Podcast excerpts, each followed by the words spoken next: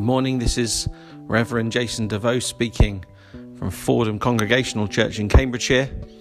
And uh, it is a good morning. The sun is shining and uh, it's quite warm, which is quite nice. Just see my children run around the back garden uh, having a, a, quick kick around with the football before they start uh, school this morning. Everybody is being homeschooled, ours are no exception. Um, we're grateful because my wife uh, is a teacher um, and much as the fact that she isn't teaching at the moment because bringing up two children, but um, she has the skill set, which is absolutely amazing. But um, as the children are coming in this morning because they've had fun outside, you hear them think, saying things like, "Well, do we have to? Do we have to do that now? Does it matter? Do we do we really want to do that?" And and it sparked the question in me, which I ask quite a lot, not just within church but within worldwide things: Does it really matter? Does it matter? Those moments when we've had an argument with somebody, somebody. Those those moments that uh, we are angry about and we hold that anger within us possibly for years and sometimes we don't even realize until something sparks that memory and we go oh inside ourselves. Do you know that one? Yeah? I i, I understand that. Uh, it's, it's something i think we will have to deal with and uh, you know the things that happen around us when we feel we've been cheated or we feel we've had something stolen from us, uh, etc. It, it, it sort of grinds within us and actually it wastes our time. It wastes who we are because we spend time and energy fretting and getting annoyed and angry with people because we feel they've done something to us or something has happened to us which is unfair. And that might well be. We might have been treated badly. We might have had something stolen from us. We might have someone deceive us. And uh, we let it roll around. But the, the big question I asked this morning is does it really matter? Can we be, be prepared to let it go for the good of? For the good of our own sanity, for peace of mind, for the fact that maybe several years have gone by? You know, I'm, aware of families who've had rifts and disputes for years, and communities in, as such as well. Um, one community I used to live in had issues uh, since the days of Oliver Cromwell, which I found absolutely astounding. If you go to Scotland, uh, um, in any which way in the Highlands, there are still issues between clans for, for those who fought for the English and those who felt that they gave up the clans and this, that, and the other. And it goes on. But the question I ask is does it really matter? You see, in the great scheme of things, we're only here for up to whatever how many years we're here for. You know, it's it's it's it's not infinite the amount of time that we have here on this earth. And uh, the time that we have, especially if we discover Jesus Christ as our Lord and Savior, why are we fretting about and fighting ourselves and others about things we can do nothing really about? Should we just be people of fewer words, maybe, and say, look, I'm laying this to rest because we know that one day we'll stand before the judgment of God and then we'll know. Because we'll, we'll, we will all have to do that, regardless if we're Christian or not. There is the point that we have to stand before our God. And therefore, is that enough? Is that enough retribution? Is that enough justice for us? You know, does it really matter? Time is too short. The time that we currently have is too short.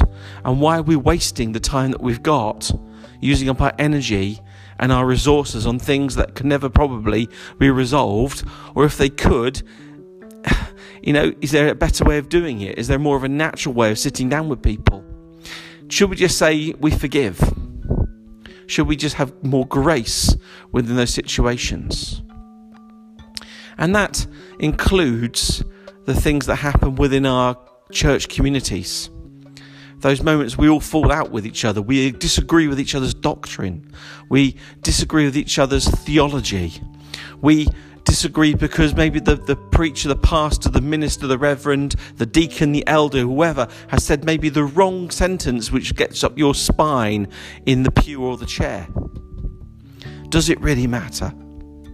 Those moments that it's divided churches and divided people again and created us to just be more thin on the ground. These are days, my friends, we should not be thin on the ground. We need to be together as the people of God as these things around us occur due to this coronavirus. And in such a way, it is happening. We're happening because we are meeting still, albeit virtually. We're praying for one another. We might have restarted a, an information or prayer letter. We are aware of each other's needs a little bit more. And, uh, you know, I think they're really, really great things. But those things need to be built on. This is, this is a foundation. It's a foundation we should all have as Christians anyway. So the question I asked this morning is to my friends out there, out here today, does it matter? You know, there's a wonderful bit in Philippians, Philippians 1, um, from verse 15, and it says this Philippians 1 from verse 15. Is it true that some are preaching out of jealousy and rivalry, but others preach about Christ with pure motives? They preach because they love me, for they know I have been appointed to defend the good news. Those others do not have pure motives as they preach about Christ.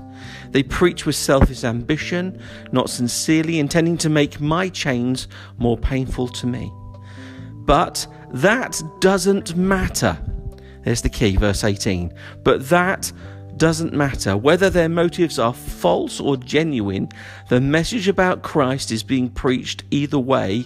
So I rejoice and I will rejoice, for I know that as you pray for me and the Spirit of Jesus Christ helps me, this will lead to my, my deliverance. And that's for everybody this morning. It's, it's, it's a verse that talks about does it matter? You know, things are said and sometimes things are said for, for the wrong reason, especially within church scenarios I'm talking about this morning.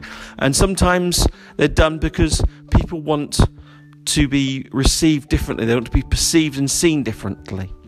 But the bottom line is that the gospel is, is out there and it's being given out, and people are hearing and, and many are responding to it. And uh, that is exciting news in itself.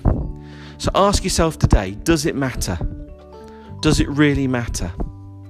Because in the big scheme of things, I think if you pray about it and look about it and sit back and, and look at it, you'll think, actually, no, it doesn't. It's actually about Jesus Christ.